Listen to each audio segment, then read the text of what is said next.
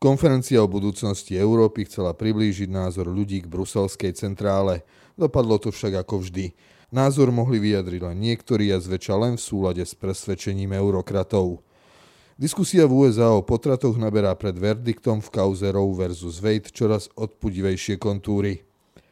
Lekári vo viacerých európskych krajinách začínajú spochybňovať podávanie tzv. hormonálnych blokátorov puberty deťom so zmeteným vnímaním vlastnej sexuálnej identity. V texte týždňa Marian Kechlibar pre Echo24 píše o vyjednávacej pozícii Turecka vo vzťahu k rozširovaniu NATO o Švédsko a Fínsko. Video týždňa tentoraz o kultúre – Prečo máme radi hudbu? Moje meno je Erik Potocký a aj dnes som pre vás pripravil svoju pravidelnú rubriku Konzervatívny výber. Čudesná konferencia o budúcnosti.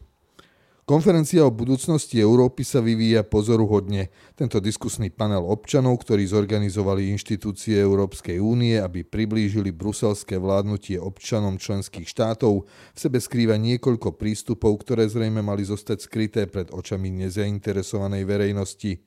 Najskôr zarazí spôsob, akým došlo k prezentácii a zapracovaniu výsledkov tzv. občianských panelov – už stanovenie počtu 200 náhodne z hora vybraných občanov pre 4 celoeurópske panely bolo z kategórie, ktorá má s demokraciou pramálo spoločné. Nepomôže ani fakt, že išlo o ľudí vybraných podľa základných demografických ukazovateľov.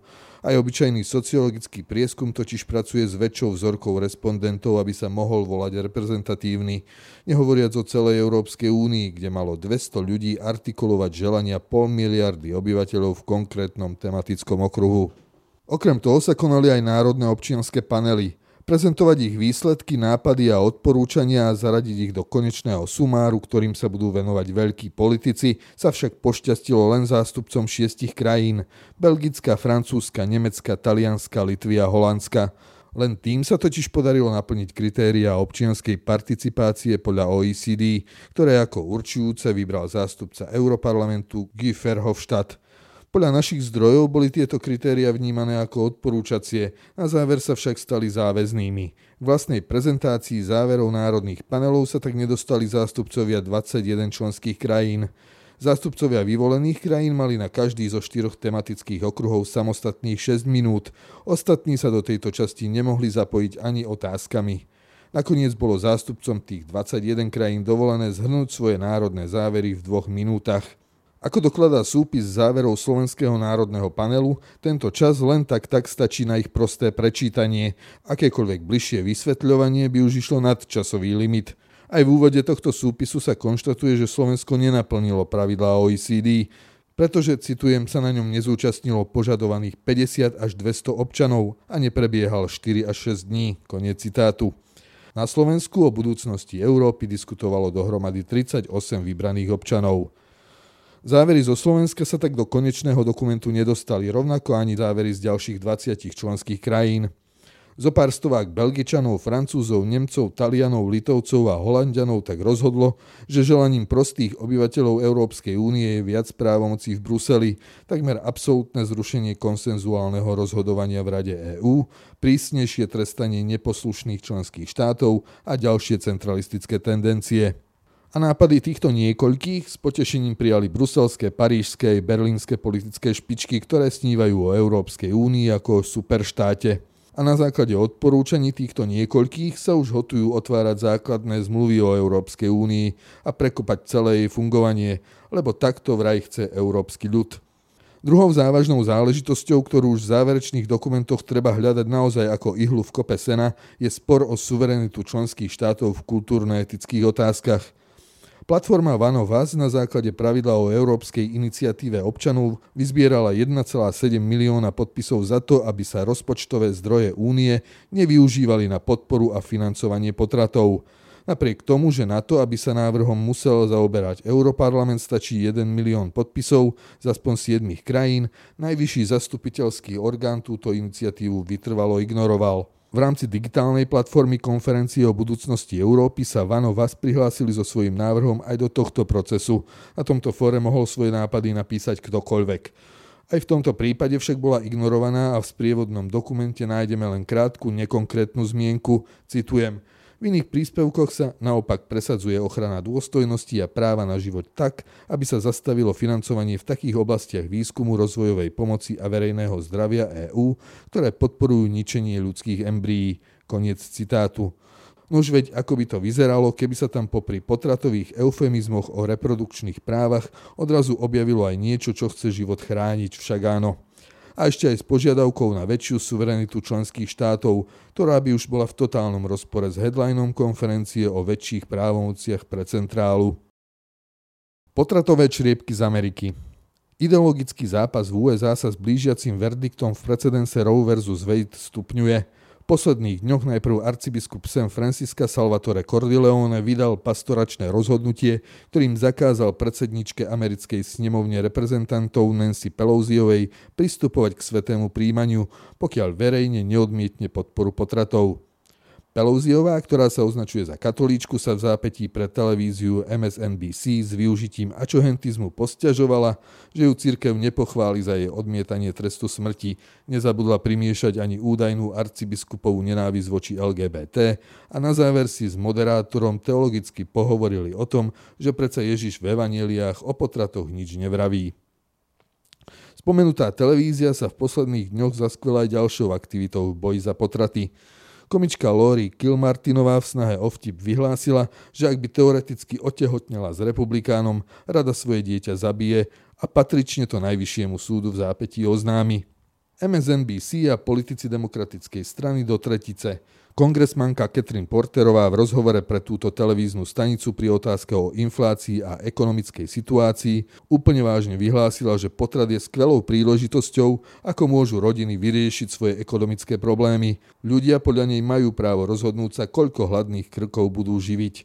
Dodajme, že Porterová je podpredsedníčkou Kongresového progresívneho výboru, čo je extrémne liberálna politická frakcia. Pri potratoch však nezaostáva ani naša strana oceánu. Španielský parlament prijal zákon, ktorý okrem iného umožňuje 16 a 17 ročným dievčatám, aby išli na potrat bez súhlasu a teda zrejme aj bez vedomia svojich rodičov. Popri tom táto legislatíva zároveň prikazuje všetkým verejným nemocniciam, že potraty zadarmo a na požiadanie musia vykonávať. Nemocnice teda budú musieť zamestnať aj lekára, ktorý si výhradu vo svedomí neuplatňuje. Zároveň vznikne verejná databáza tých, ktorí túto výhradu majú. Lekári sa búria proti transpokusom na deťoch. Súdny prípad mladej ženy z Británie, ktorá sa na začiatku dospievania rozhodla stať mužom, no neskôr toto rozhodnutie oľutovala, rozhýbal lekárskou komunitou v niekoľkých európskych krajinách. Keira Belová totiž dostala hormonálne prípravky tzv. blokátory puberty len po troch hodinových sedeniach na londýnskej klinike, ktorá sa venuje pohlavnej dysfórii. Prvostupňový súd skonštatoval, že deti mladšie ako 16 rokov, ktoré uvažujú o zmene pohlavia, ešte nie sú dostatočne vyspelé, aby potvrdili informovaný súhlas s touto hormonálnou terapiou. Vyššie súdy síce tento verdikt zrušili, no nezabránili otvoreniu debaty o tomto probléme, a nie len v Británii. Švédske, francúzske a fínske medicínske úrady a inštitúcie vydali niekoľko odporúčaní, aby sa obmedzila zaužívaná prax poskytovať adolescentom hormonálne prípravky namiesto hĺbšej psychologickej analýzy problému konkrétneho dieťaťa. Väčšina tých, ktorí v puberte pociťujú nejasnosť svojej pohlavnej identity, totiž z tohto stavu tak povediac vyrastie. Navyše, citujem, táto liečba je potenciálne zaťažená rozsiahlými a nevratnými nežiaducími dôsledkami, ako sú kardiovaskulárne ochorenia, osteoporóza, neplodnosť, zvýšené riziko rakoviny a trombózy, napísala švédska detská nemocnica Astrid Lindgrenovej. Britský minister zdravotníctva nariadil prešetrenie praktík dotyčnej londýnskej kliniky. Predbežná správa konštatuje hlboké znepokojenie nad postupom kliniky pri bezvýhradnom príjmaní presvedčenia detských pacientov a automatickom podávaní hormónov. Text týždňa Erdoganov Bakšiš Švédska vláda sa pri svojej snahe o členstvo v NATO dostala do prekernej situácie. Na jednej strane čelí tureckému prezidentovi Erdoganovi, ktorý tvrdí, že vstup Švédska podporiť nemôže, lebo Štokholm chráni teroristov, teda poskytuje útočisko veľkej komunite tureckých Kurdov. Na druhej strane sa švédska vláda opiera o krehkú parlamentnú väčšinu jedného hlasu a tým hlasom je práve poslankyňa s kurdskými koreňmi Aminech Kakabavehová ktorá svoje hlasovanie podmienuje práve podporou Kurdov zo strany vlády, pripomína v komentári pre Echo 24 Marian Kechlibar. Erdogan je však skúsený manipulátor a vyjednávať s veľkým vplyvom po celej Európe. Turecké komunity má infiltrované skrz náskrz. Rakúske a nemecké mešity inštruuje úplne otvorene.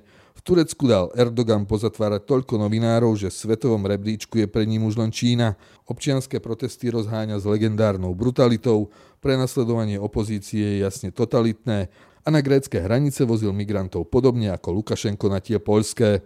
No i tak sa s tureckým prezidentom všetci veselo stretávajú a zo žiadneho elitného klubu ho nevylúčili. Príčiny toho, prečo Erdogan pri budovaní svojho nečistého vplyvového impéria uspel tam, kde Putin nie, sú asi dve hlavné – Prvá je tá, že starý intrigán Zankari veľmi presne vie, kde ležia červené čiary a nikdy ich neprekročí. Invázia do Sýrie sa toleruje a Erdogan to aj urobil, ale otvorená invázia napríklad do Grécka alebo Bulharska, podobná tej ukrajinskej, to už by bolo cez čiaru, píše Kechlibar. V tomto prípade sa uspokojí so slovnými vyhrážkami a diplomatickým podpichovaním a za ústupky si žiada bakšiš a bude ho chcieť aj v prípade členstva Švédska a Fínska v NATO. Druhou zásadnou príčinou je podľa Kechlibara geografia. Už zakladatelia Konštantínopola vedeli, aký význam má Bosporská úžina a čo všetko môže ten, kto ju ovláda. Mocnosť, ktorá na nej sedí, vždy zavolajú k rokovaciemu stolu bez ohľadu na to, akú politiku robí doma a navonok. Aj keby Erdogan v budúcoročných voľbách prehral, Turecko sa geograficky nikam nepohne.